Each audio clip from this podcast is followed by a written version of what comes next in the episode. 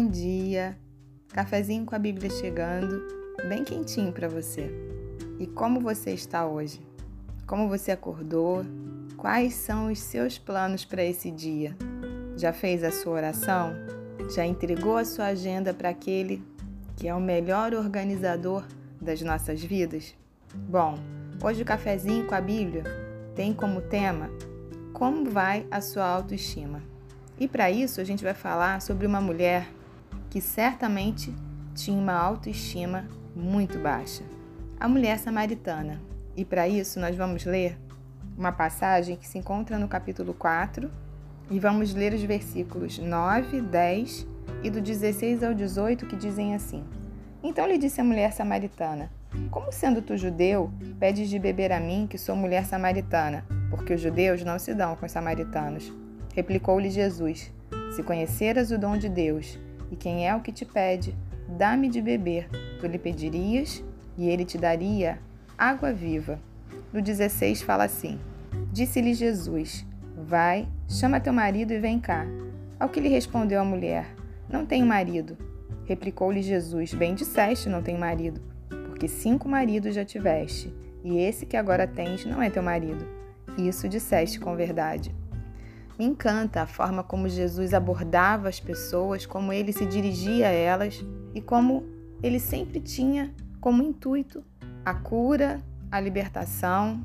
A Bíblia diz que ele passa por essa mulher por volta do meio-dia, que era uma hora incomum de se pegar água. O que a gente pode imaginar é que aquela mulher não queria ser vista, mas Deus nos vê em todos os momentos. No momento da nossa angústia, no momento do nosso sofrimento, no momento que a gente entra no quarto e chora no travesseiro, aquela hora que não tem ninguém olhando e que você pensa que está sozinho ou sozinha. Jesus sempre está com você. Ele conhece a tua dor e nenhum encontro com Jesus é vazio. Ao contrário, como ele disse para aquela mulher, se você conhecesse o dom de Deus e quem é que te pede, tu lhe pedirias e ele te daria água viva. Jesus tem a água que mata a nossa sede, o vazio da nossa alma e preenche cada lacuna, cada área mal resolvida, cada trauma, cada situação difícil que nós temos que enfrentar ou que já enfrentamos e que nos fez paralisar, congelar no tempo. Essa mulher tinha uma autoestima muito baixa e ela procurava nos relacionamentos o amor próprio que ela não tinha. Ela procurava em homens o amor que ela não se dava, porque talvez houvesse um fosso, um vazio muito grande naquela alma e naquele coração.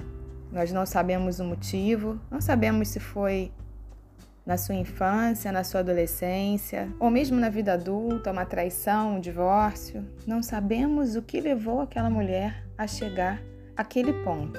Uma mulher que não conseguia se conectar com ela mesma, alguém que não se sentia boa o suficiente, que talvez tivesse uma autocrítica exagerada, uma cobrança sobre quem ela deveria ser, uma autoimagem desgastada. Talvez ela acreditasse que não era digna do favor de Deus, mas não é isso que Deus tem para sua vida. São muitas as situações e os motivos que podem levar uma pessoa a ter uma baixa autoestima. Eu me lembro que quando eu era pequena, eu só queria brincar, ficar de chinelo, short, camiseta, subir em árvore, andar de bicicleta eu tenho certeza que eu não nasci com o padrão de personalidade que minha mãe esperava. Porque minha mãe queria uma boneca. E se tem uma coisa que eu nunca fui na minha vida, foi essa boneca que ela planejou para mim. E isso me causou muitos problemas. Porque o fato de eu não me encaixar no molde que as pessoas acreditam ser o certo para uma menina me fez com que eu ouvisse muitas coisas ruins, que eu fosse até ofendida muitas vezes. Eu sei que hoje ela tem uma compreensão completamente diferente e eu amo minha mãe, mas ela não entendia que a única coisa que eu queria era liberdade. Eu tinha dois irmãos homens e eu queria ser livre, como eles. Engraçado que hoje eu vejo as minhas sobrinhas pequenas e querem pintar a unha, colocar batom, sombra. Eu acho que eu só comecei a usar essas coisas quando eu já era adulta. E a gente sabe que nessa história não tem o que é certo e o que é errado.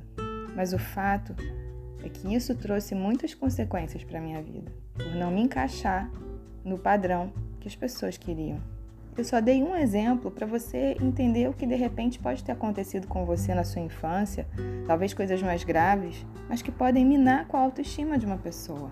Mas Jesus veio para matar a nossa sede, para fazer jorrar do nosso interior água da vida, a água que Ele mesmo nos dá de beber.